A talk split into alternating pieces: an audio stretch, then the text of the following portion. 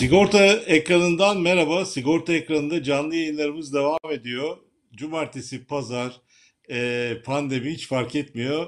Bugün de çok önemli bir konuğumuz var e, ve gündemi değerlendireceğiz. Çünkü gündem oldukça e, yoğun. E, TÜSAF Başkanı Murat Büyükçelebi yayın konuğumuz. Murat Bey yayınımıza hoş geldiniz. Hoş bulduk. Merhabalar. iyi pazarlar. İyi pazarlar. Ee, yeni bir ışığım var. O yüzden bakıyorum şimdi. Onu deniyorum ilk kez bugün. Ee, gözlüklerime yansıyor. Ee, ama olsun. Murat Bey e, nasılsınız? Öncelikle pandemi nasıl geçiyor? Bir onu e, konuşalım. Biraz sohbetle başlayalım. Konu çünkü çok derin girdik mi? Başka bir şey konuşamayacağız. Bugün öyle görünüyor. Evet.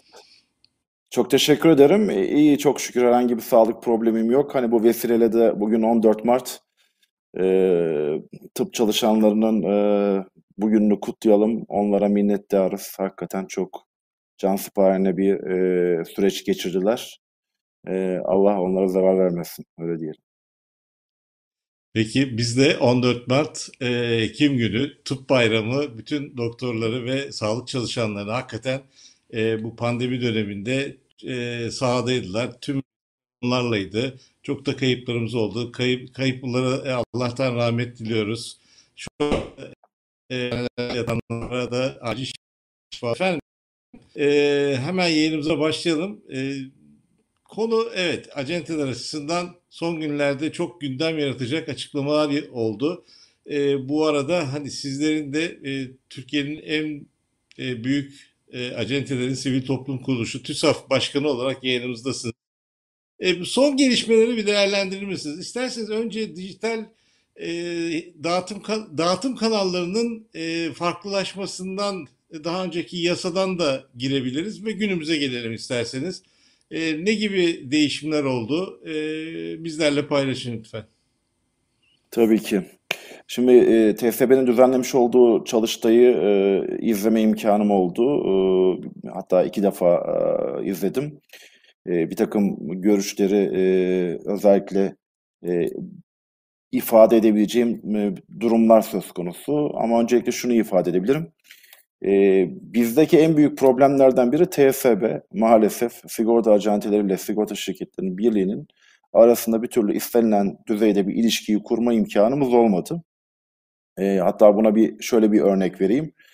E, Can Akın Çağlar'ın başkan olduğu dönemde İstanbul'da bir toplantı e, yapıldı ticaret odasında. E, rahmetli Anfeder Başkanı Mehmet Tunga'nın da katıldığı bir e, şeydi, e, programdı. Orada sorunlardan bahsederken Can Bey dedi ki ya dedi bizim kendi aramızda kahve kahve içtiğimizde bile sizin sorunlarınız bizim gündemimize gelmiyor dedi. Ben de o zaman şunu demiştim. Vay halimize ki biz bu araya bile girememişiz. Çok fazla problemimiz olduğunu ben daha yeni öğreniyorum dedi. Ondan sonra Genel Sekreter Akif Bey bir iletişim kurdu bizle. Bir, bir iğme yakaladık onunla beraber. Ee, ama maalesef bizden görüş alma anlamında istenilen düzey hiçbir zaman gelemediler. Ee, önce önceki dönemleri hiç e, konuşmuyorum. Önceki dönemlerde zaten ziyarete gittiğim zaman Kemal Bey'in olduğu dönemlerde bunlar niye geldi falan diyorlardı yani. O boyutta bakıyorlardı bizim suratımıza. Ee, en büyük dağıtım kana- kanalı, en büyük dağıtım kanalının organları gidiyor, işte temsil organları gidiyor. Onlara bakış açıları bile enteresandı.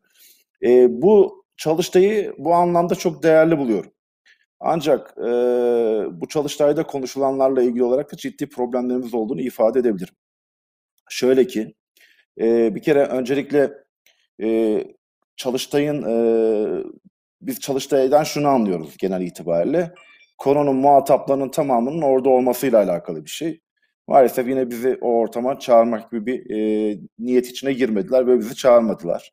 Temsil organlarının resmi olanlarını çağırdılar. Onu kabul edebiliyoruz. O anlamda problem yok ama zaten bu belirli bir süreçten sonra yapılmış bir lansman gibi gördüm ben onu. Demek ki daha önce konuşulmuş e, bu konuşmaların olduğunu ifade ettiler zaten. Benim için orada değerli olan e, birkaç konu var. Onları ifade edeyim. Bir de e, bizim için sıkıntılarla dolu olan bir takım konular var. Öncelikle SDK Başkanımız Türker Bey'in, Başkan Yardımcısı Mahir Bey'in yaptığı konuşmaları çok e, değerli ve yerinde buluyorum. Yani onların bakış açılarını, e, sektörle ilgili yapmak istediklerini çok doğru buluyorum. E, ama onlar çok daha yeni bir kurum. E, şurada daha bir yıllarını daha iyi doldurmadılar. Onun için çok zor bir süreç yaşadılar. Onu da ta, e, şey yapabiliyorum. Tahmin edebiliyorum. Kendisini zaten ben geçtiğimiz Ağustos ayında ziyaret etmiştim. E, elimizden gelen tüm desteği vereceğimizi de ifade etmiştim. E, olaya genel bakış anlamında hiçbir problem yok. Gayet güzel e, ifadeler kullanılıyor. E, o anlamda onlara güveniyoruz. Yani SDDK tarafındaki ekibe, başkanımıza e, güveniyoruz. Oradan e, güzel şeyler çıkacağını umuyoruz. Zaten geldiklerinde e, sıkıntılı bir yönetmeliği kucaklarında buldular. E, mesafeli satış yönetmeliğiyle alakalı bir konu ortaya çıktı. E, bu süreci e, tamamlamaya çalışacaklar ama daha çok yeni bir kurum. Onun için onlara destek olmak gerektiğini düşünüyorum. Bizim asıl problemimiz sıkıntıyla karşılaştığımız konu sektörün dijitalleşme adı altında e, acente ile ilgili olan ilişkilerini bozmaya devam etmeleriyle alakalı. Şimdi baştan şunu ifade edeyim. Biz dijitalleşmeye karşı olan bir yapı değiliz. Teknolojiyi en iyi kullanmakla alakalı olarak elimizden geleni yapmaya çalışıyoruz imkanlarımız doğrultusunda. Ve dijital tarafta da olabildiğince daha fazlasını yapmak için çaba sarf ediyoruz. Ama önümüze çok fazla engel geliyor. Yani bir acente eğer e, dijital tarafta bir e, web sitesi kurmaya kalkar, işte bir takım e, karşılaştırmalı tekliflerle alakalı bir ortam yaratmaya, bir platform kurmaya kalktığında sigorta şirketlerinden web servislerini alamıyor. E biz nasıl dijitalleşeceğiz? Eğer bakış açısı bu, buysa, sadece dijitalleşmeden anlaşılan e, ekran üzerinden herkesin birden fazla şirketin fiyatına oluşup istediği gibi seçim sağlamaksa eğer dijitalleşme, e, maalesef yani e, bu tarafta da bize gerekli olan destek e, verilmiyor ve önümüz de açılmıyor. Kaldı ki dijitalleşme bu değil. Dijitalleşmenin en iyi yöntemlerini acenteler şu anda da yapıyorlar mevcut yöntemlerle. Ee, biz dijital bütün kanallarla alakalı olarak elimizden geldiğince zaten bir çalışma içindeyiz. Yapıyoruz da zaten. Yani WhatsApp'tan yapılan mesajlaşma bile sonuç itibariyle teknolojik bir uygulama yani. Başka bir şey değil. Anında e, bir çalışma yapılabiliyor. İşte sosyal medya e, mecralarını kullanmaya çalışıyor acente arkadaşlarımız. Kendilerine ait bir takım web siteleri var. Onun üzerinden bir takım işlemler yapmaya çalışıyorlar. İşte bir takım platformlarla e, bir şeyler yapmaya çalışanlar var ama onlar da bu tip sıkıntılarla karşı karşıya kal kalınıyor. Ama orada başka bir şey var. Dijitalleşme bu işin çözümü müdür? Tek başına dijitalleşme vatandaşı bu anlamda e, rahatlatıp penetrasyonu arttıracak bir uygulama mıdır? Burada ciddi şüpheler var. Bu şüpheleri de şuradan yola çıkarak söyleyebiliriz. 2020 yılı pandemi bildiğiniz gibi en yoğun olduğu dönem, kapandığımız dönemdi ve bütün sektörlerde teknolojik açıdan baktığınız zaman dijitalleşenlerin çok daha fazla satış yaptığı, satışlarını katladığı bir dönem yaşadık. E, sigortacılıkta bu böyle mi gerçekleşti? E, TSB'nin verilerine bakmak lazım. Değişen hiçbir şey yok. 2020'de de e-ticaret tarafı ile ilgili olarak baktığınız zaman binde iki buçukta kalmışsınız. Yani 167 milyon TL'lik bir üretim gözüküyor. E, ortaya çıkan binde iki buçuk. 2019'da binde ikiydi yani. Çok öyle artan bir e, süreç yaşamamışız demek ki. E, telefonla satış yapılmış o da binde bir buçuklar civarında. E, vatandaş yine gitmiş acentesinden almaya çalışmış. E, yine dokunabildiği e, yapılardan almaya çalışmış. E, buradan yürümeye devam etmiş. E, ben e, özellikle FDDK Başkanımızın ifade ettiği güven konusuyla ilgili olarak bir şey ifade etmeye çalışayım. Çok haklı. Bu sektörün ileriye gitmesi için en önemli konu güven ve e, o itibarla yürümek olmalı. Vatandaşımızı bilgilendirmek anlamında e, olabildiğince e, yeterli hizmet vermek gerekiyor. Şimdi biz e, sahada olan acenteler olarak vatandaşı anlattıklarımızı dinletemezken vatandaşın e, dijital ortamda yazılanların tamamını okuma gibi bir durumu söz konusu olabilir mi ya? Mümkün değil öyle bir şeyin olması. E, bilgilendirmek tek başına öyle olmamalı. E, onun için acente tarafıyla alakalı olarak bizim sektörümüzün e, maalesef anlamadığı bir takım konular var. Dünya gidiyor Mersin'e, Ben biz gidiyoruz tersine yani. Bu araya girebilir miyim Murat Bey? Şimdi e, öncelikle o e, dağıtım kanalları bir paneldi diye e, ben de biliyorum. Çok çalıştay e, değil. Resmi olarak oraya SAİK sizleri temsil ederek katıldılar. Siz bence orada e, SAİK'te seçilmiş e, kurum, e, başkanı da seçilmiş bir kişi. Siz e, e, yeterince temsil edilmediğinizi mi düşünüyorsunuz? Ya da e, sizin oradaki sorunlarınızı e, Levent Başkan yeterince dile getirmediğini mi düşünüyorsunuz? Öncelikle e, onu belirteyim çünkü sonuçta bu bir paneldi. Her e, taraftan birer temsilci katılıyordu. Ha sadece acenteler e, çalıştayı olsa bir e, hani orada muhtemelen tabii ki TÜSAV Türkiye'nin en büyük sivil toplum kuruluşu acentelerin e, SAİK'ten sonra en az resmi bir kurum. Siz sivil toplum kuruluşusunuz. E, yani Biraz oraya değinir misiniz? Daha sonra bu dijitalleşmeyi konuşalım. Tabii ki. Yani burada Çalıştay'ın üzerine yapılmış bir panel olarak biz gördük. Zaten öyle yazıyordu yanlış hatırlamıyorsam. Ee, her e, dağıtım kana- kanalının resmi kuruluşunu çağırması da çok doğal. Bu anlamda da bir problem yok. E, çünkü herkesi orada e, temsil anlamında çıkartmak da çok kolay olmayabilir. Benim ona takıldığım bir nokta değil. Takılan arkadaşlarımız oldu ama ben onlara takılmıyorum. Asıl bundan önce yapılmış olan çalışmaların içinde olmamız gerekti diye düşünüyorum. E, bizim maalesef temsille ilgili bir problemimiz var ama bugün bunları konuşmak istemiyorum çünkü gün birlik ve beraberlik bizim için çok büyük tehlikeler var. Bu anlamda yoksa e, Levent Bey'le aynı şeyleri hissetmiyoruz ki. Levent Bey'in problemleriyle bizim problemlerimiz aynı değil ki. Bizim eee, içerik olarak baktığınız zaman hani söylüyorlar ya işte o rakamlar da yanlış. %75'imiz işte 500 bin TL'nin altındaymışız falan o dönemde yapılan çalışmalar. Bu 2023 vizyonu ile ilgili olan e, çıkartılan sonuçlar onları onlarda çok ciddi problemler var. Onları da rahatlıkla konuşabiliriz. E, bizimle aynı şeyi hissetmeyen bir yapının bizi temsilde ve bir şey yapması da mümkün değil. Onun için o orta tarafta ciddi problemlerimiz var. Onun için diyorum ki eğer bir acente konusu varsa mutlaka asıl işte o hani %75 dedikleri veya aslında %90'ı temsil eden bir yapıyı oraya çağırmış olmaları lazım. Ee, Sayık tarafı için konuş şu anda çok fazla bir şey konuşmak istemiyorum. Ee, zamanı değil çünkü onlarla da birlik ve beraberlik içinde bu işi yürütmemiz lazım. Çünkü gelen tehlikeler çok daha fazla.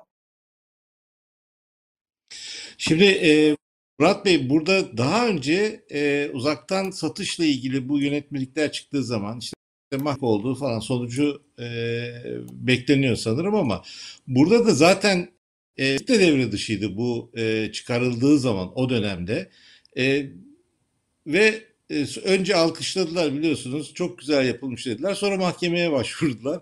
Şimdi orada da bir tuhaflık var. Benim e, edindiğim intiba şu andaki konuşmanızdan da anladığım şey şu. E, sonuçta üst kurum, e, kuralı belirleyen kurum e, le veya sizlerin hani tam fikri alınamıyor mu burada? Gerek mi duyulmuyor? Bu TSB bunun bir tarafında yani siz onlar şirketleri temsil ediyorlar. Siz de acenteleri temsil ediyorsunuz. Yani SAİK veya işte TÜSAV. Burada e, kamu otoritesi e, size yeterli danışmayı yapmıyor mu? Danışmıyor mu size? Sizin fikrinizi almıyor mu? Biraz bundan mı şikayetçisiniz? Onu anlamaya çalışıyorum. Burada şöyle bir e, sıkıntı var gibi gözüküyor. E, sigorta şirketleri, TFB tarafı bir takım şeyleri belirliyor, bürokrasiye gönderiyor veya bürokrasiyle konuşuyor. Sadece onlar konuşuyor. Bizle alakalı olan konuların çok gittiğini zannetmiyorum. Ee, orada çok büyük bir sıkıntı olduğunu düşünüyorum. Yani e, bizi dinlemeden, sahanın içinde olan e, bir yapıyı dinlemeden e, bir takım kararlar vermenin doğru olduğunu düşünmüyorum. Yani bir takım bombalar patladı zamanında biliyorsunuz. E, bombalar elimizde patladı. Gittiler bomba dediler, bir şeyler söylediler. E, bu Çalıştay'da da bombalar patladı. Hepsine değinmek istiyorum ben zaten de. E, bombadan ziyade doğru bir e, algıyla gitmek lazım. Doğru bir e, davranış şekliyle gitmek lazım. Şimdi siz ilk önce alkışlıyorsunuz, içindeki birkaç maddenin doğru olduğunu düşünüyorsunuz. Sonra gidiyorsunuz bütün maddelerin iptaliyle ilgili dava açıyorsunuz. Bu da bir şey çelişki değil mi? sizinle alakalı olmayan, sizi sıkıntıya sokan maddeleri iptal edeceksiniz. Diğerlerini niye iptal ediyorsunuz? Madem öyle orada iyi bir şey var diye düşünüyorsanız. E, temsille ilgili problem olduğu gibi asıl problem bence e, sigorta şirketlerinin özellikle TSB tarafının acenteye yaklaşım taraf, taraf yaklaşımla ilgili ciddi problemler var. Bir türlü bizi, bizi nereye koyacaklarını bir türlü karar veremediler. Ya biz personel miyiz, iş ortağı mıyız, ne olduğumuzu biz anlayamadık yani sayelerinde. Zaten kanunu uygulayan bir yapı yok. Yani kanunla ilgili ciddi problemler var. Hem ne brokerlarla ilgili olan bölüm uygulanıyor ne de acentelerle ilgili olan süreç geldiğimiz nokta itibariyle baktığınız zaman özellikle denetim tarafına baktığınız zaman büyük problem. Şu anda bu yönetmelikle alakalı olarak Vodafone'un veya işte Turkcell'in yaptığı her şey, bu dijital platformların yaptığı her şey yasaya aykırı sigortacılığın kimler tarafından yapılacağı 5684'te çok net bir şekilde ifade edilmiş. Ama maalesef e, bizim dışımızdaki bir takım yapılara ortada olan bu rantın bir şekilde kullanılması isteniyor. Bunun nedeninin ne olduğunu da biliyoruz. Yani bunu da konuşabiliriz. Anlatırım ben size detay detay.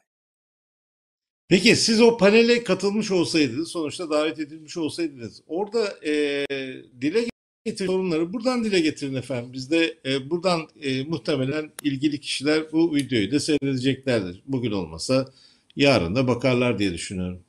Orada Levent Ee, Bey'in dile getirmediği, e, Levent Bey'in, Levent Başkan'ın e, bizimle aynı şeyleri hissetmediği dediğiniz siz ne hissediyorsunuz? Bize onu paylaşın o halde.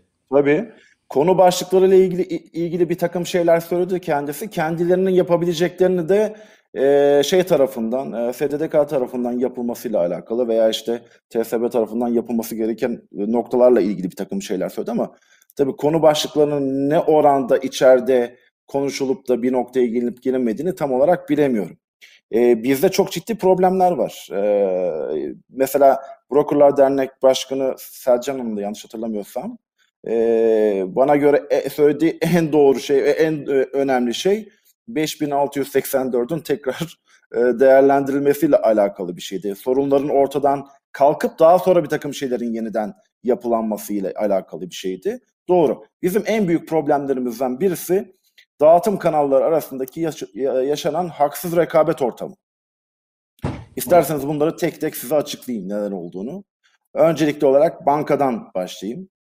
Bankaların biliyorsunuz vatandaşın seçme hakkını elinden aldığı baskıyla e, kredilerin karşılığında yapılan sigortalarda baskıyla bir, bir takım e, sigorta işlemlerini yaptığını hepimiz biliyoruz. E, ya bunun içinde kamu bankaları da var maalesef yani. Mesela Ziraat Bankası ile ilgili olarak konuşacak olursak e, tarımla ilgili olan konularda zorla vatandaşın, çiftçinin e, poliçesini kendisi yapmak istiyor. E, diğer konularda da öyle. Şimdi yeni bir yöntem buldu bankalar. İşte biz faizi şu kadar düşürünce e, şeklinde e, zorlama yapmadıklarını ifade ediyorlar. Yine biz aynı problemleri yaşamaya devam ediyoruz. Sigorta şirketleri niçin bankalarla çalışıyor? Biz bunu da biliyoruz. Niçin onlara daha fazla komisyon veriyor? Onları da biliyoruz. Çünkü vatandaş orada aldığı poğaçanın ne olduğunu bilmiyor ki. Haberi bile yok ne aldığından.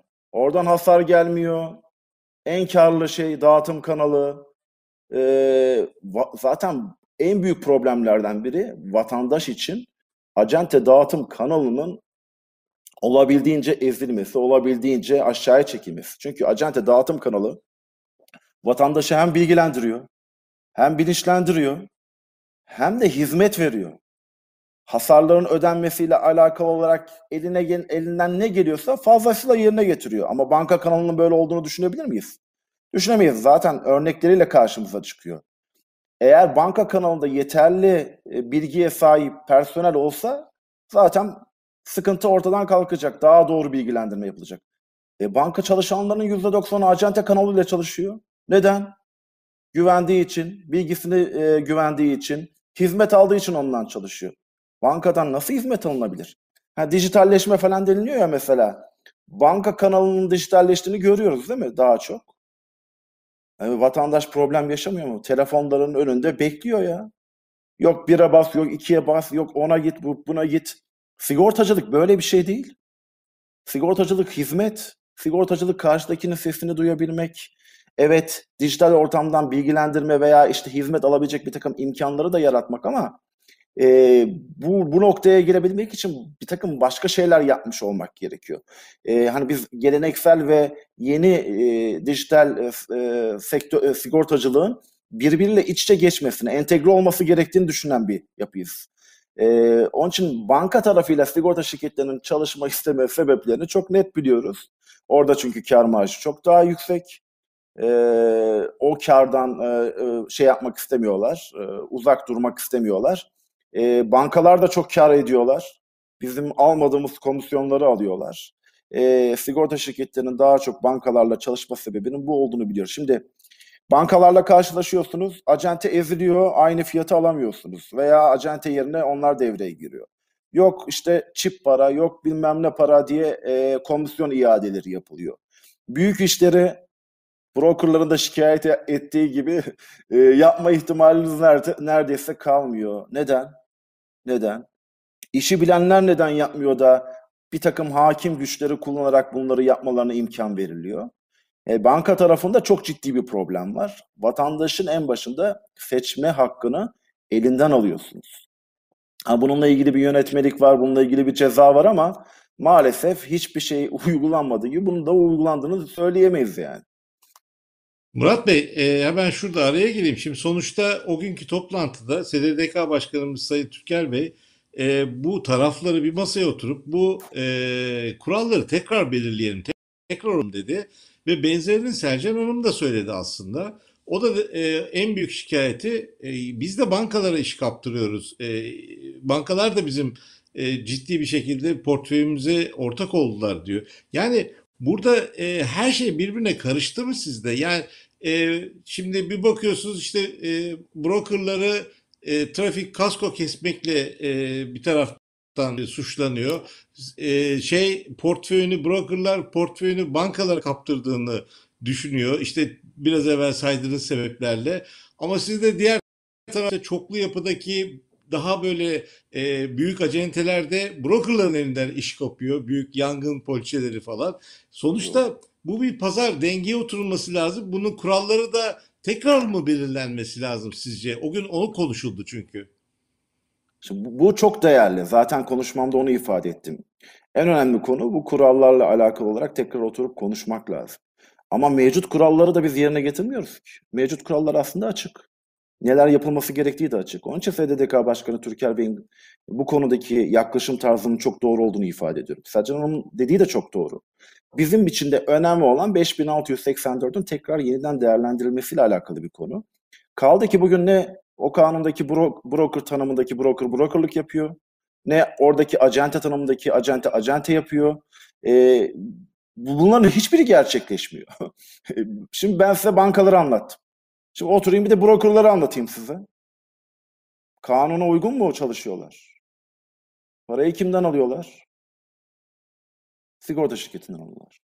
Hani bu danışmanlıktı, müşteri lehine çalışılıyordu, müşteriden alınıyordu danışmanlık ücreti. Hani nerede? Dünya örnekleriyle ne alakası var bu işin? Türkiye'de kaç tane broker brokerlık yapıyor? Referans brokerlığı yapan kaç tane broker var? Ya toplasanız yani neredeyse bir elin parmaklarını geçmeyecek kadar az brokerdan bahsediyoruz. Çoğu acenteden, acentenin büyüdükten sonra broker'a dönmesi, işte yaşadığı problemleri ortadan kaldırması için broker'a dönmesi ya da burada acente tarafında rahat bir e, imkan yakalamamasından kaynaklanan o rahat imkanın ne olduğunu ben şöyle ifade edeyim. Kurallara uygun çalışmayınca broker tarafındaki açıklardan yararlanıp o tarafa dönmekle alakalı. Son yıllarda kaç tane acentenin broker'a döndüğüne bir baksınlar. Ne olduğunu orada çok rahatlıkla görebilirler. Kaldı ki bakın teknik karşılık anlamında bile farklılıklar var brokerla acenteler arasında. E bu denet, denetleniyor mu? Buna uygun davranıyor. Normalde trafik satmaması lazım şeyin. E, brokerların. Trafikte DASK'la falan ne işleri var? Dijital pl- platformlar ne alaka yani bu anlamda baktığınız zaman? Hani penetrasyon artırılacaktı? Hani yabancılar girecekti de bu penetrasyonu arttıracaklardı? Hani yeni ürünler? Nerede yeni yaklaşım tarzları? Acentelerin yıllarca e, oluşturduğu portföyü tırtıklamanın derdine düştüler. Artık tırtıklamaktan ötekle, ötemeye öteye gitti bu iş. Yani resmen alıp götürüyorlar. Acente kanalının her sene yüzde üç oranında e, payı düşüyor. E bu yaklaşım tarzı doğru değil ki. Biz broker'ı farklı. Şu anda acente de acente değil ki. Bağlı acente. Nasıl bağlı? Ya biz çoklu çalışıyoruz zaten artık. Bana göre vatandaşa bu anlamda en iyi hizmeti veren, bu anlamda vatandaşın hakkını koruyan yapı acente, çoklu acentelik yaptığını düşündüğünüz zaman herkesten fiyat alıyor. Olmayandan da fiyat alıyor. Aslında broker ve acente kavramı bu anlamda birbirine girmiş durumda. Ben şöyle ifade edeyim. Referans brokerlığı yapanlarla diğer e, brokerları birbirinden bir kere ayırıyorum. Onlar da çoklu acente. Biz de çoğunluk itibariyle çoklu acenteyiz. Aslında bizim adımız da bir anlamda broker oldu. İşte 5684'te oturup bunları konuşmak lazım. Broker'ın çalışma şekillerinin bu, bu anlamda olmadığını e, ifade etmek lazım. Başka bir şey söyleyeyim. Daha daha fazla bir şey söyleyeceğim. Ha, Alaaddin Bey'in e, yıllardır üstünde konuştuğu bu prodüktör hikayesi. Bunu bir anlatayım size. İsterseniz oraya Ne oldu? E, Murat Bey oraya girmeden ben e, bir iki tane izleyicinin e, şu anda izleyen acente dostlarımızın e, şeylerini, sorularını ve yorumlarını okuyayım. E, Alaaddin Bey'in söylediği kısma e, biraz daha geniş yer vereceğiz çünkü onu konuşacağız.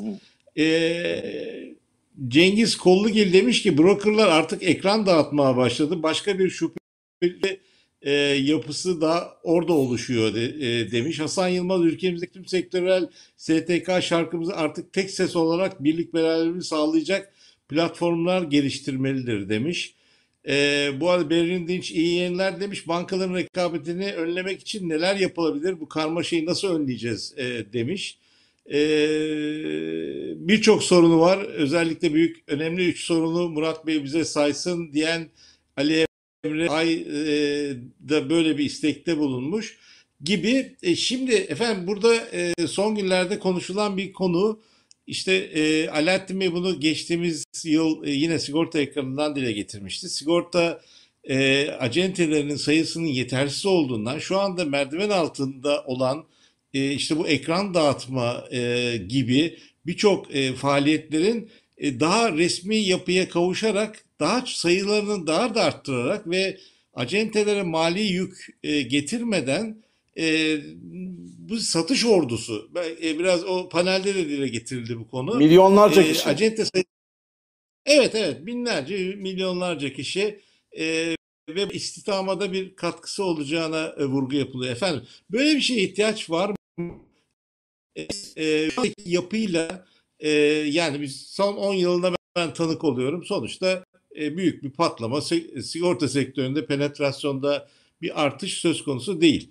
E, yani sistemli enflasyon üzerinde artış ama e, dün mesela e, Yavuz Bey'le e, Aksa Sigorta CEO'su Yavuz Ölken'le yaptığımız röport ya bir şekilde Can Bey dedi biz enflasyonun üstünde büyüyoruz ama e, sigortalı sayısında bir artışımız yok dedi. Şimdi bu tür yapılar ismi prodüktör olsun, uzman sigortacı olsun her neyse bu yapılar e, penetrasyonun arttırılmasına, acentenin daha çok e, kazanmasına, işte bu kılcal damarlar deniyor ya Türkiye'nin her yerinde gerek işte kadın toplantılarına gerek başka yerlerde bu satışlar gerçekleştirilebilir mi? Acenteler bunlardan kazanç sağlayabilir mi? Böyle bir beklenti var mı sizin açınızdan?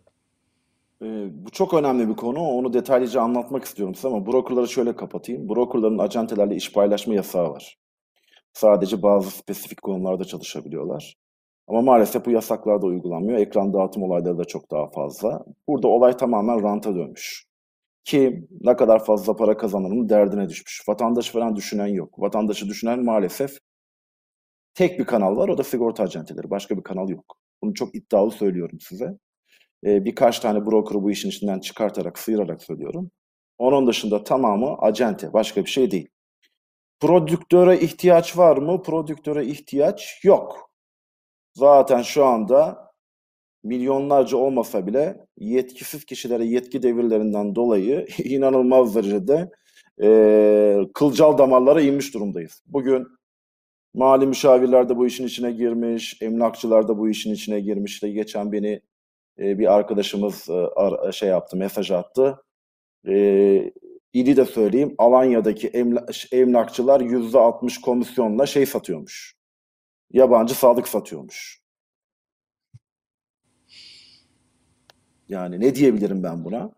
Evlere ekranlar açılıyor artık. Muhasebecilere ekranlar açılıyor. E, servislere ekranlar açılıyor. Görülmüş en rezalet dönemi yaşıyoruz. Görülmüş en Peki rezalet Sayık bunu engelleyemiyor mu? Sayık'e bunu şikayet edildiği zaman Sayık'in bunda bir yaptırımı yok mu efendim? Sayık'in Olmaz olur tek mu? bu değil mi?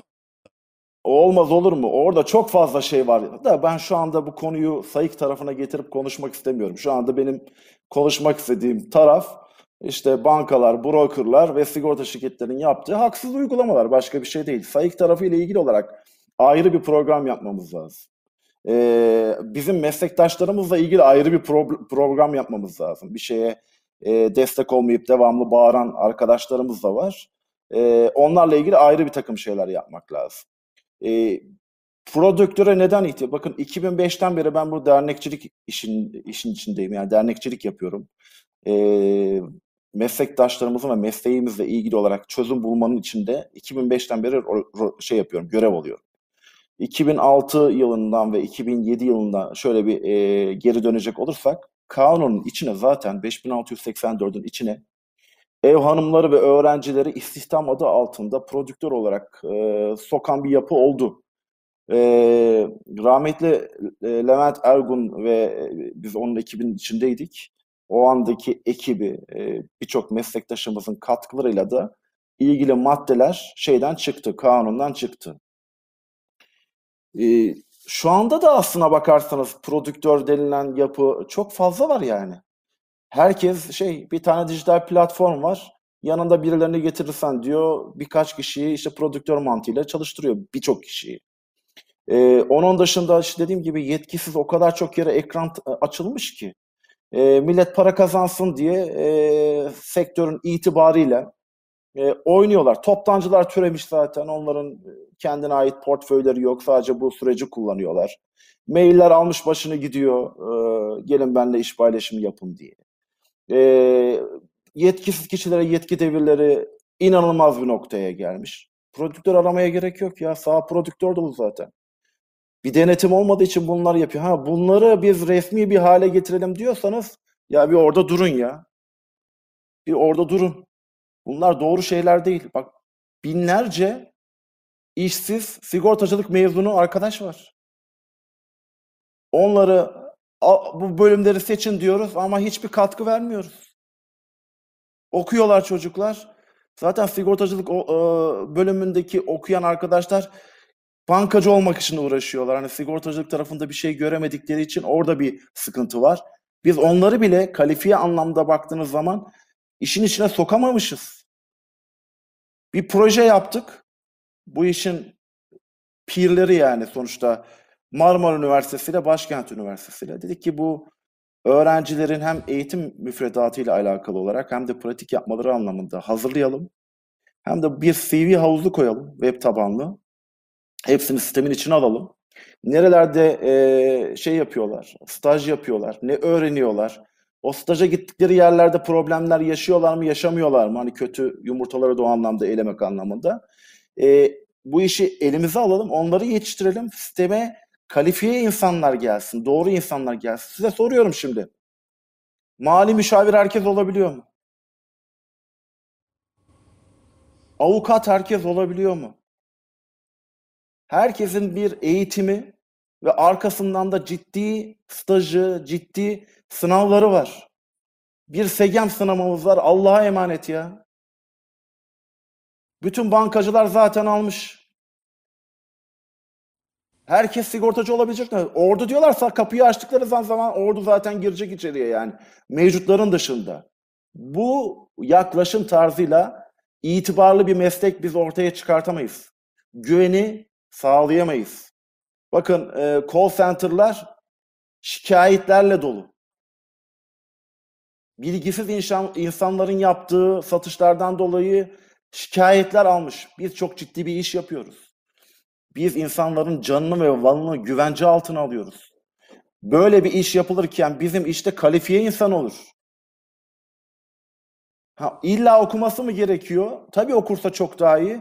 Okumasa bile alaylı olarak gelmesi lazım yani. En azından bir şeyler öğrenmesi lazım. Herkes almış eline bir tane SEGEN belgesi. İşte, e, alınmış olan diplomalar kiralanıyor. Girişler, çıkışlar hepsinin farkındayız. Ne olduğunu biliyoruz. Orduyla olacak iş değil. Dünyada böyle mi? Mesela bankaları nasıl engelleyebiliriz diye sormuş Berin. E, dünyada banka örneklerine baktığınız zaman bankaların yaptığı işler kısıtlı zaten. Buradaki gibi çalışmıyorlar. Brokerların ne yaptığı ortada. Bu yaklaşım tarzıyla bizim ileriye gitmemiz, penetrasyonu arttırmamız, sigortalılık oranını arttırmamız, işte e, kişi sayısını arttırmamız falan mümkün değil. Zaten bizim bize diyorlar ki dijitalleşin, ordu gerekiyor. Niye? E biz oturuyormuşuz şeyde. E, büromuzda oturuyormuşuz, dışarı çıkmıyormuşuz. Günlere falan gitmemiz gerekiyormuş. Önce bunları söyleyenler bir sahaya çıksınlar. Bakın ben size birkaç ifade kullanayım. 25 yıldır bu işi yapıyorum. Güne de gittim. Ev görüşmelerine de gittim. E 25 yıl geçince birazcık oturmak istiyor insan tabii haliyle. Hala oturmuyoruz biz. Hizmet veriyoruz. Hala koşturuyoruz. Girmediğimiz delik kalmadı ya. Acenteler hala götürüp e, ne tür hizmetler veriyorlar ya? Tespit tutanana tutan acenteler var ya. Acente e, yerinde oturuyor, yok acente sahibi oturuyor falan demek. Çok ciddi e, bir teknik personel e, ekip arkadaşlarımız var. Onlara istediğimiz maaşları veremiyoruz çünkü maliyetler çok yüksek. Yeni birilerini içeriye almak istiyoruz ama maliyetler çok yüksek. Zaten zor geçiniyor birçok acente. Büyüyebilmek için gelirlerin artması lazım. Bankalara verdikleri komisyonu bize versinler, biz alalım içeriye. Bir asgari ücretlinin maliyeti 6 bin lira civarında. Şu anda bir satış ekibini kurmak anlamında acentenin önünde bir engel yok ki. Veya herhangi bir dağıtım kanalının önünde bir engel yok. İşte SEGEN belgesini aldıktan sonra e, belirli bir e, süreden sonra rahatlıkla satışa çıkma imkanına sahipler. Ama konu o değil. Maliyetler çok değil. Yapabilecekleri bir şey var.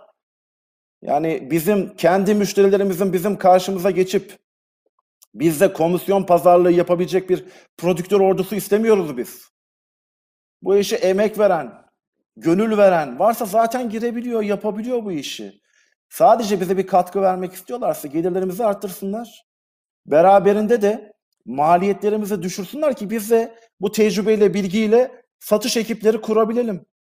Bu maliyetlerle nasıl satış ekibi kuracağız biz ya? E, biliyorsunuz sigorta Bu arada şirketlerinin, hani sigorta şirketlerinin direkt cümle satış ekipleri direkt satış ekipleri vardı.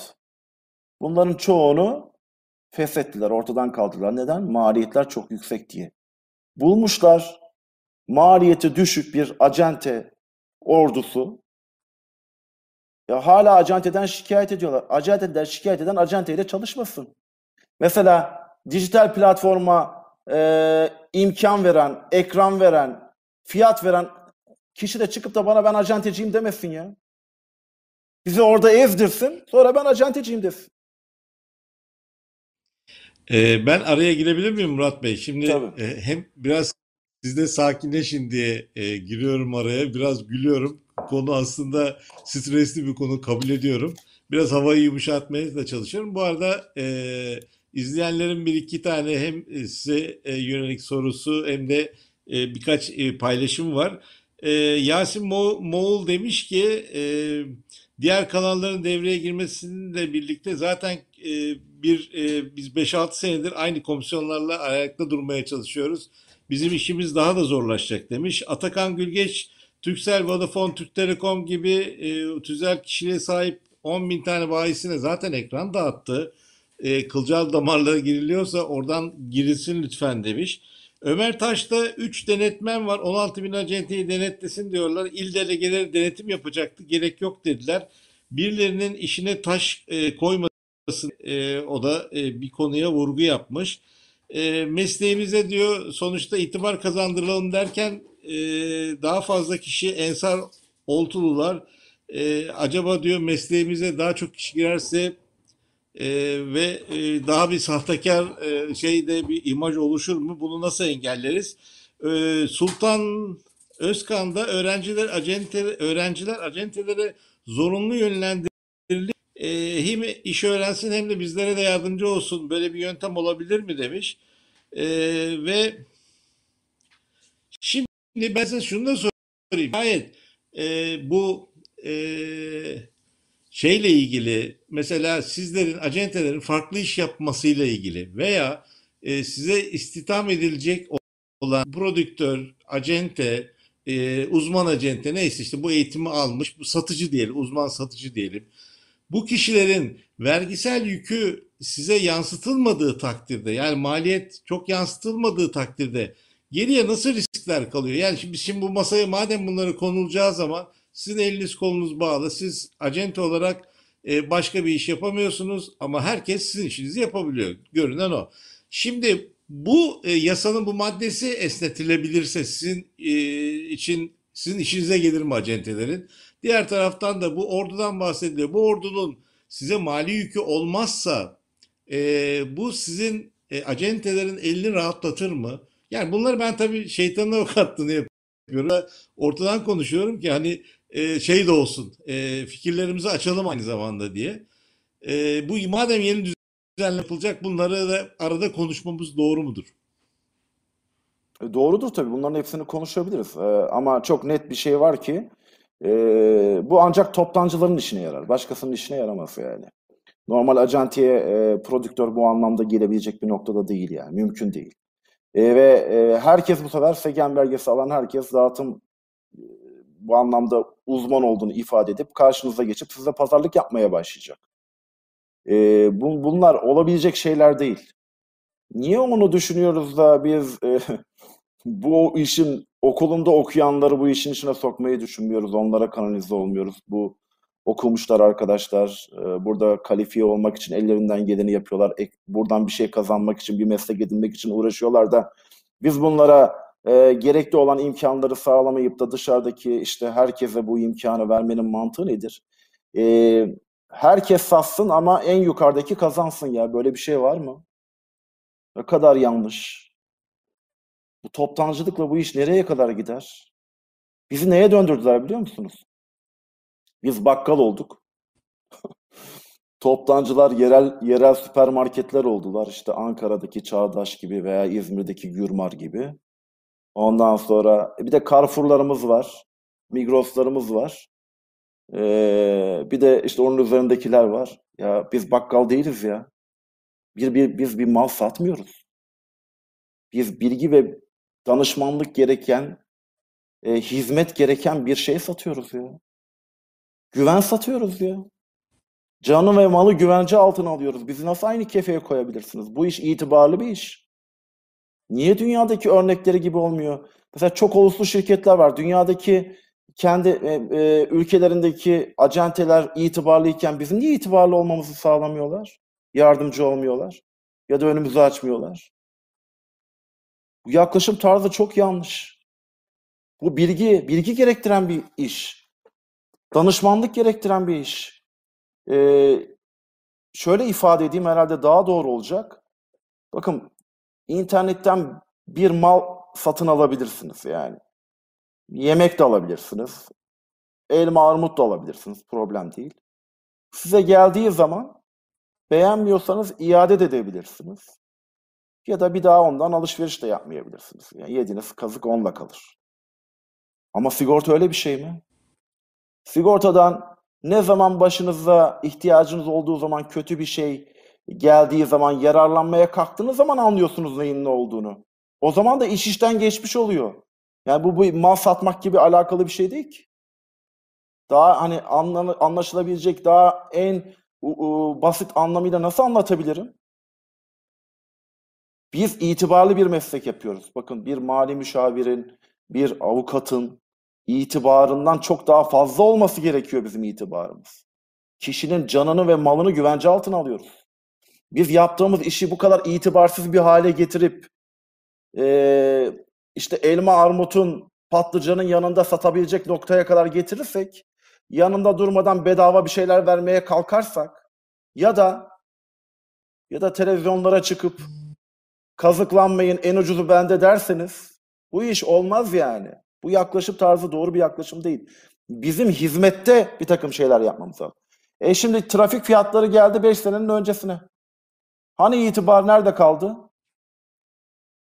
Kalmadı itibar falan diye bir şey. İstikrar yok. E, vatandaşın karşısında düştüğünüz duruma bakar mısınız yani fiyatlara?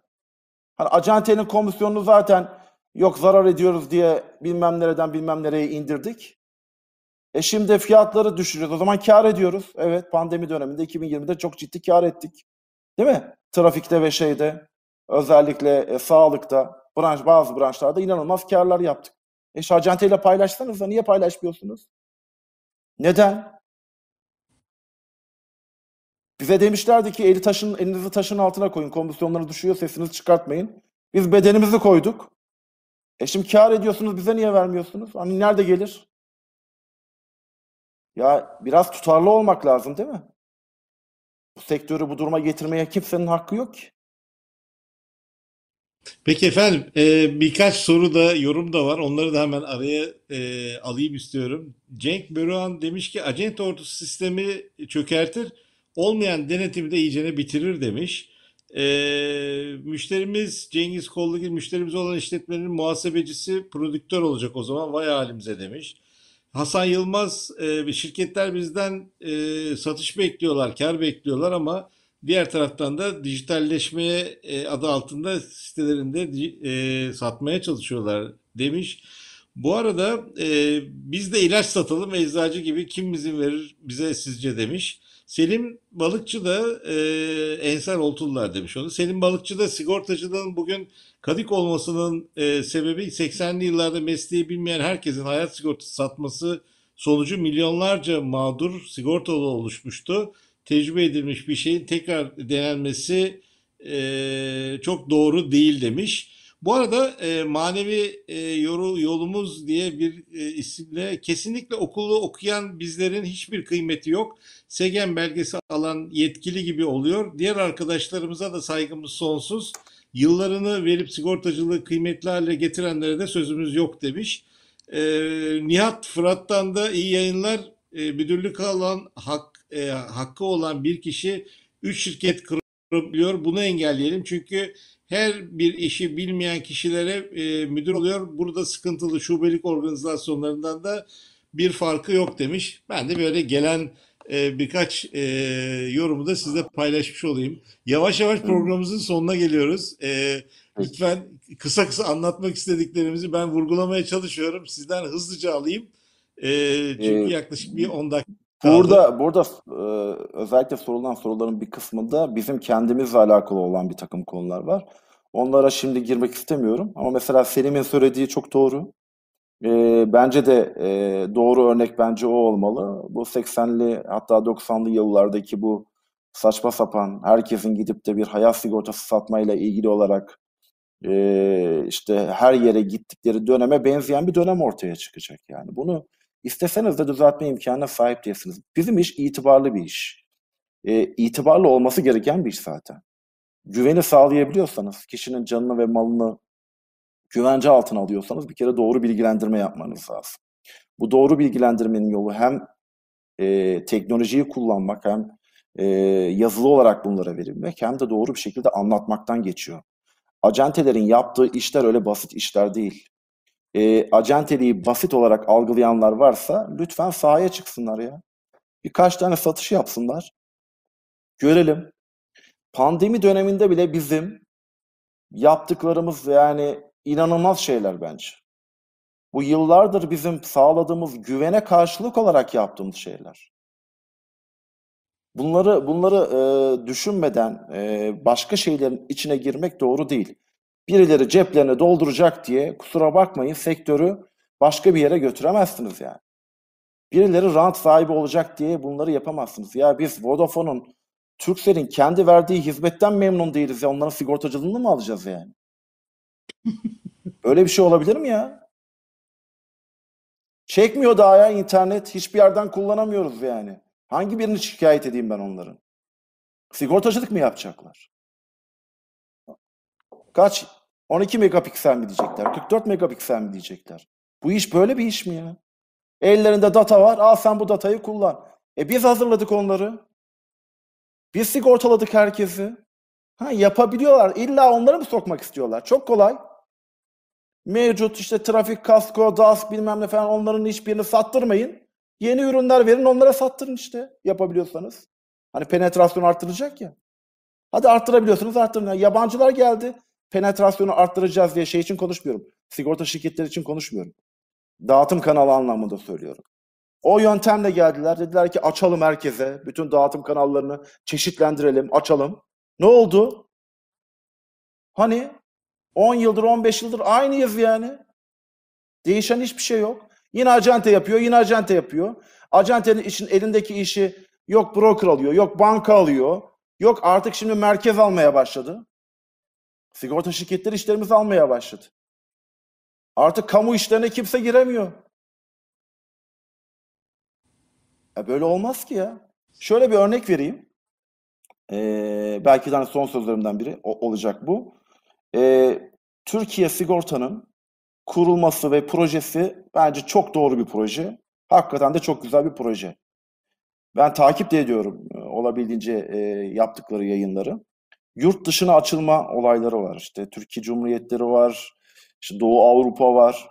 Bu projeler çok güzel projeler, inanılmaz projeler. Ee, sektöre yön vermeyle ilgili bir takım iddialar da var. Ee, ancak acentenin elindeki kamu işleri almak, kamuda tek hakim güç gibi olmak, ee, onun dışında ee, nasıl ifade edebilirim? Piyasa yapıyorum derken piyasayı bozacak hale gelmek falan bunlar doğru şeyler değil. Hedefler çok güzel, inanılmaz şeyler. Ama giderken çok dikkatli gitmek lazım. Bu sektörde de yaşaması gereken bir takım yapılar var yani. Bunlar da yaşayacak, para kazanacak. Her şeyi siz yapmaya kalkarsanız o zaman bize ihtiyaç yok. Doğru bir şey değil yani yaklaşım tarzı itibariyle. Banka süransa kafaya takmışlar. Bir, birkaç yapı. Evet çok ciddi kar e, ediyorsunuz anlattığım nedenlerden konuşmanın başında. Ama şunu kaçırıyorsunuz ya. Mağdur ve mutsuz bir sigortalı ortaya çıkartıyorsunuz. Neden? Örneklerini verdim. İsterseniz bir örnek daha vereyim. Mesela kredilere bağlı yapılmış hayat sigortaları içinde sağlık beyanı almadan yapılan hayat sigortalarından mağdur olan bin, binlerce insan var. Çünkü sağlık beyanı almamışsın. Kişinin tansiyonu var yazmamışsın. O adam kalp krizinden vefat etmiş. Sonra ödememişsin. Yazık günah değil mi ya? Tonlarca insan var böyle bu yapıya, sıkıntıya, mağduriyete ulaşmış. Kim telefondan hizmet almış ki onlar telefondan hizmet alacaklar? Dijital ortamda nasıl hizmet alacaklarını düşünüyorsunuz? Bakın doğru yöntem acenteyi daha çok geliştirmek veya acente gibi başka bir dağıtım kanalı yaratabiliyorlarsa yaratsınlar. Bilgi ve tecrübeyi teknolojiyle bir araya getirip entegre edip ortalığa bu şekilde bunu e, planlamak çıkmak. Asıl yapmaları gereken bilinçlendirme ve tanıtımı iyi yapabilmek. Olabildiğince insana ulaşmaya sağlayabilmek. Biz kendi gücümüzle yapabildiğimiz kadar yaptık. Günlere gittik, evlere gittik. Kişilerin e, ev hanımlarına gittik, görüştük. E, şeylerine, eşlerine gittik, iş yerlerinde görüştük. Hala görüşüyoruz, hala yapıyoruz. Ya bunları bunları yaptığımız şeyleri bize yapamıyorsunuz diye sizin yerinize yapacak birilerini getirelim demek doğru bir şey değil ya. Bu kadar insanı sigortalayan kim? Yüzde doksanlarda olan trafik branştayın, branşındaki şeyimiz, e, oranımız, sigortalılık oranımız acente tarafında yani alına alına yüzde yetmiş altıya düştü. Devamlı bizden tırtıklanıyor. Bunun adına başka bir şey söylüyorlar da artık anlayın ben söylemeyeyim buradan isterseniz. Niye başka yapılara bu rantı vermeye çalışıyorsunuz? Yani buradaki şey nedir, ilişki nedir? Ben onu anlamaya çalışıyorum. Hani bir kısmını anladık, karlılık kısmını anladık da diğer ilişki nedir? Neden? Bu işi profesyonelce yapan, hakkıyla yerine getiren yapılara ya destek olun ya da onlarla çalışmak istemiyorsanız da çalışmayın. Hem bizden yararlanın, etimizden, sütümüzden Her şeyimizden yararlanın, bilgimizden, tecrübemizden yararlanın. E, ondan sonra da yok sizle çalışmak istemiyoruz demeyin. Alabildiğinizde almaya devam edin. Ama diğer taraflara e, gidin. Yani bunun doğru bir yaklaşım olduğunu düşünmüyoruz. Onun için meslektaşlarıma şunu ifade etmiyorum. Eğer son, sözlerimizin sonuna geldiysek. Çok çok zor bir döneme geldik. Eğer bu prodüktörlük falan çıkartılırsa, işte mesafeli satış yönetmeliği bu şekilde devam ederse, e, yakın zamanda bizi daha çok e, kanımızı emecek bir noktaya getirebilirler yani. Yine sağlam olan acenteler kalacak ama bu iş yine toptancıların elinde yürür gider. Sadece danışmanlık yapabilen birkaç tane acente kalır. Öteki acentelerde bunların altında çalışan birer tane prodüktör olur. Bu kadar. Efendim ben de yayınımızın sonuna gelirken bir iki tane daha e, bir yorum paylaşayım. Çünkü interaktif bir program olsun diye de benim gayretim var. E, Evet. siz birçok konuya değindiniz. E, bu arada e, Şebnem Yavaş Sigorta demiş ki e, bu dijital e, sigortacılıkta satılan işte 1000 TL'den trafiği 5500 liralara kadar düşürdüler onlar. Murat Eriman da e, aslında benim de çok tanık olduğum bir konuya değinmiş. O da demiş ki yani aslında şunu söylemiş. Acentenin acenteden e, başka düşmanı yoktur demiş. Arkadaşlar artık sıfır komisyonla yeter ki e, iş kapmak için poliçe şey yaparken e, kesiyorlar ve bunlar birbirimize çok en büyük zarar kendimiz veriyoruz demiş. E, ve e, İlhan Bu neden Karataş biliyor da musunuz? Ee, bu aslına bakarsanız e, organik olarak büyümeyen franchise şeklinde sistemin içine bilgisiz, tecrübesiz insanları içeriye alan bir takım o organizasyonların eseri. Yoksa aklı başında olan hiçbir acente, acente komisyonunu indirip para kazanmadan, bazen üstüne para vermeden iş yapmaz. Bu işin de bir karşılığı var. Efendim, eee, sonuçta bir cümlenize de ben eee, takıldım. Eee, siz eee, sigortalılık e, oranının artması için yeni ürünlerden eee, bahsettiniz. Biz de bu şeydir, hep çok konuşulan bir konu. E, işte son yıllarda aslında birçok e, branş e, sigorta poliçesi üretildi. İşte cep telefonundan tutun da işte kefaletli, bina tamamlama gibi e, çeşitlendirilerek e, bunlar e, yapılmaya çalışılıyor. Bunları yeterli görmüyor musunuz efendim? E, yeterli görmüyorum tabii ki. Yani yeterli görebilmem için bir takım farklılıklar yaratmamız gerekiyor. Bir kere öncelikli olarak hani branş ismi verdiğiniz için veya ürün ismi verdiğiniz için söylemeye çalışayım. Ee, mesela kefalet ve bina tamamlamayla alakalı olarak da özel sektörün kullanımında e, çok rahat kullanabilecekleri bir takım imkanlar getirmek gerekiyor. Birazcık da oradaki primlerin aşağı çekilmesi gerekiyor. Yani oradaki en büyük sıkıntı o. Hani kamuda işte kamu ihaleleriyle ilgili olarak kefalet e, sigortasının kullanabileceğiyle ilgili olarak bir e, yönetmelik çıktı. Orası tamamlandı. Ama özel tarafta da çok rahatlıkla bunun yapılabileceğiyle ilgili bir takım düzenlemelere ihtiyaç var diye düşünüyorum. E, bina tamamlamayla alakalı olarak da mutlaka sigortanın zorunlu hale getirilip orada da bir takım e, şeyleri sokmak lazım devreye. Cep telefonu sigortaları e, tam ihtiyacı karşılayacak düzeyde değil. Biraz daha geliştirilmesi Anladım. gerekiyor. Onun dışında başka ürünler de var yani. Efendim biz öncelikle programımızı izleyen, abone olmayanlar varsa lütfen abone olsunlar. Beğendilerse de beğendi işaretini tıklasınlar deyip ben de kendi reklamımı yapayım. Bu arada e, Murat Bey aslında e, hakikaten çok konuşulacak şey var. Siz de dolu dolu e, dolmuşsunuz da biraz. Burada e, yayında bunu da fark ettim. E, umarım e, tüm e, söylemek istediklerinizi dile getirmişsinizdir. Ben buna bir fırsat verdiğimi düşünüyorum. E, burada her şey konuşulsun da istiyoruz. Aslında e, evet bir kesim konuştu. Sizler e, orada e, Levent Başkan hani elinde rutin her toplantıda okuduğu bir yazıyı orada da okudu. Orada farklı bir şey konuşuldu. E, tam onun karşılaştırmasını e, Sayık Başkanı'ndan açıkçası ben kişisel olarak e, beklentim farklıydı. O gerçekleşmedi. O toplantıya tekrar giderken son sorumu sorayım. İsterseniz bununla bitirelim.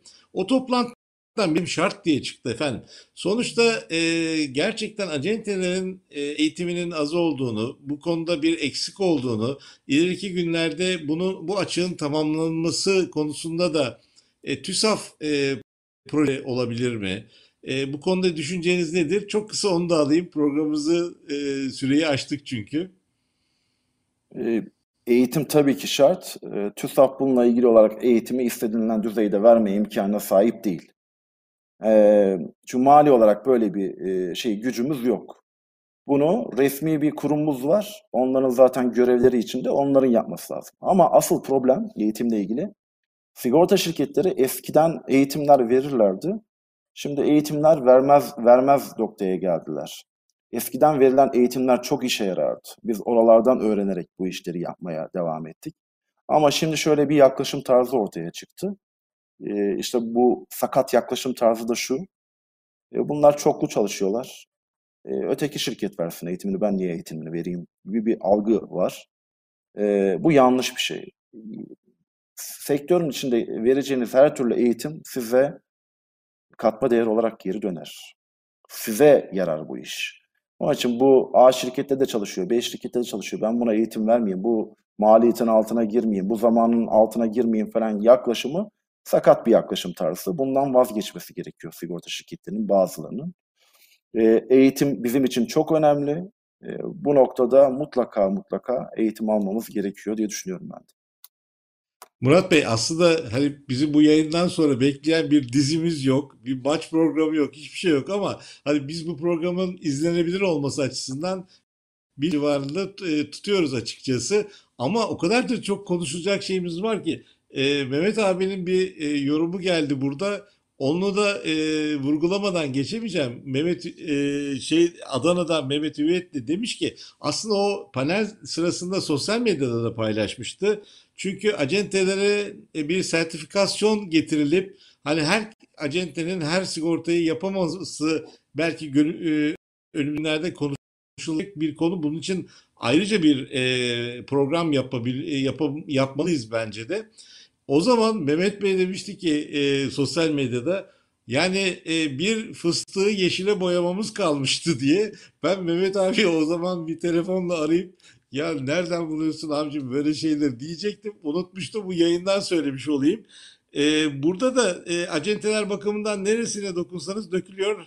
E, her tarafımız sorun diye de e, sorunu dile getirmiş. Bu sertifikasyon işini isterseniz bir sonraki programı bırakalım e, Murat Bey. E, son e, cümlelerinizi toparlayın öyle programı sonlandıralım. Çözülemeyecek hiçbir problemimiz yok. Rahatlıkla çözülebilecek şeylerimiz var. Hani çok zorlanacağımız şeyler de var. Bunlar da yapılacak. Yeter ki biz bu iradeyi, gerekli olan desteği gösterelim. Konuşması gerekenler e, konuşma yaptıkları zaman konuşmanın yarısını teşekkür etmekle geçirmesinler. Bizim problemlerimizi doğru düzgün anlatmaya çalışsınlar. E, sertifikasyon kısmı e, çok şey, derin bir konu. E, bir taraftan olması gerekir diye düşünüyoruz. Bir taraftan da başka bir sıkıntılar var orada.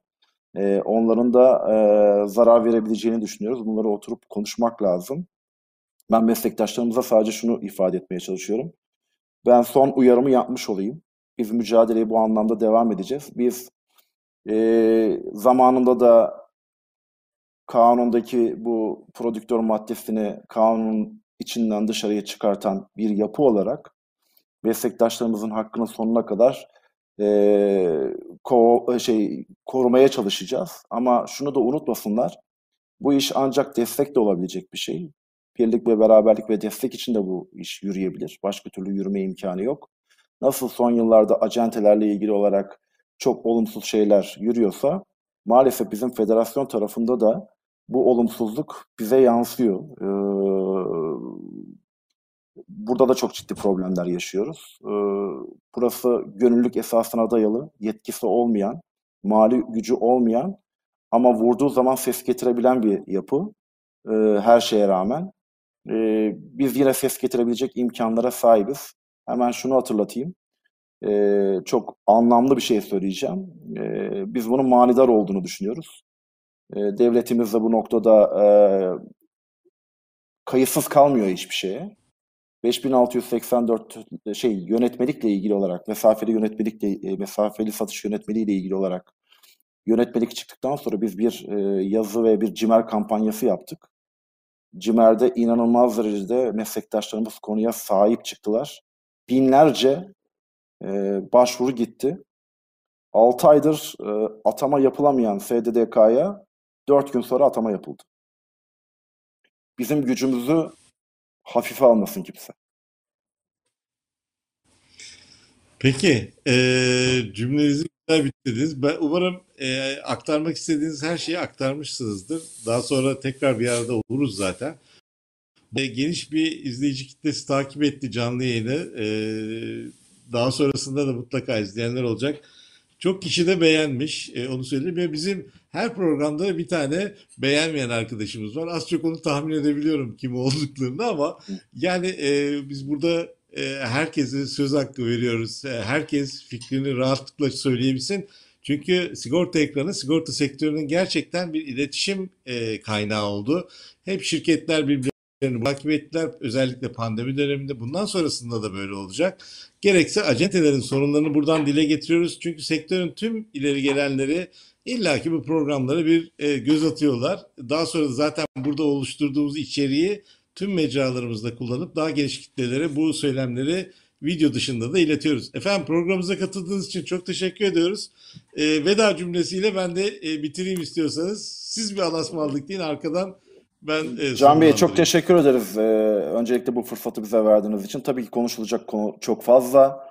Ee, birkaç yayını al- alır en azından bugünkü konuştuklarımızla ilgili olan konular. Ben özellikle izleyen meslektaşlarımıza e, bu e, röportajın bütün meslektaşlarımıza ulaşılabilecek noktaya getirmeleri konusunda yardımlarını rica ediyorum. Ee, sektöre verdiğiniz e, katkılardan dolayı da size çok e, teşekkür ederiz. Özellikle bu e, hani yıllardır yapıyorsunuz ama bu pandemi döneminde e, çok daha önemli bir e, sorunu ortadan kaldırmış oldunuz. Bu iletişimi sağladınız. Çok teşekkür ederim. Meslektaş, meslektaşlarıma tekrar şunu ifade edeyim. Bu iş ancak birlik ve beraberlikle çözülebilecek bir şey. Bizim meslektaşlarımızın arasında çok fazla bürokraside, e, milletvekili anlamında e, sigortalıları var. Bizim problemlerimizi görüyorsunuz neler olduğunu. Biz bununla ilgili bir metin de hazırlayacağız, e, yayınlayacağız. Bunları lütfen kendilerine iletin. E, lobi yapma konusunda artık çok e, aktif olmamız gerekiyor.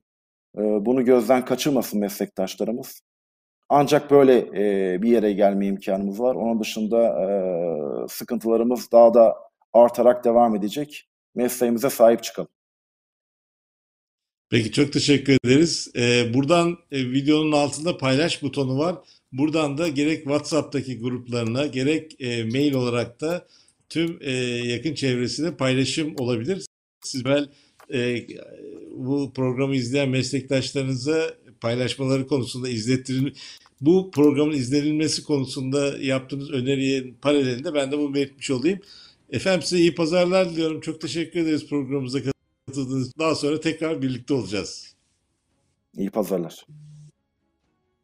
Sigorta ekranında bir yayınımızın daha sonuna geldik. E, TÜSAP Başkanı Murat Büyükçelik'le bir yayın konuğumuzdu. E, acentelerle ilgili son günlerde gündemi meşgul eden e, birçok konu vardı. Bu konuları e, çeşitli başlıklarla ele aldık. Kendisi e, bu konudaki görüşlerini tüm acenteleri kapsayacak şekilde de e, meslektaşlarını kapsayacak şekilde de bütün endişeleri getirdi. Biz de burada e, herkese söz hakkı, her tarafa söz hakkı vermek açısından da e, biz de e, gazeteci olarak bu yükümlülüğümüzü yerine getirdiğimizi düşünüyorum. Sizlere iyi pazarlar diliyorum. Pandemi önlemlerine dikkat ederek çünkü e, vaka sayıları artıyor. E, bu sorun kolay kolay halledilebilecek boyutlarda değil sanırım. O yüzden dikkatli olmaya çağırıyorum. Sağlıkla kalın efendim. Hoşçakalın. İyi pazarlar.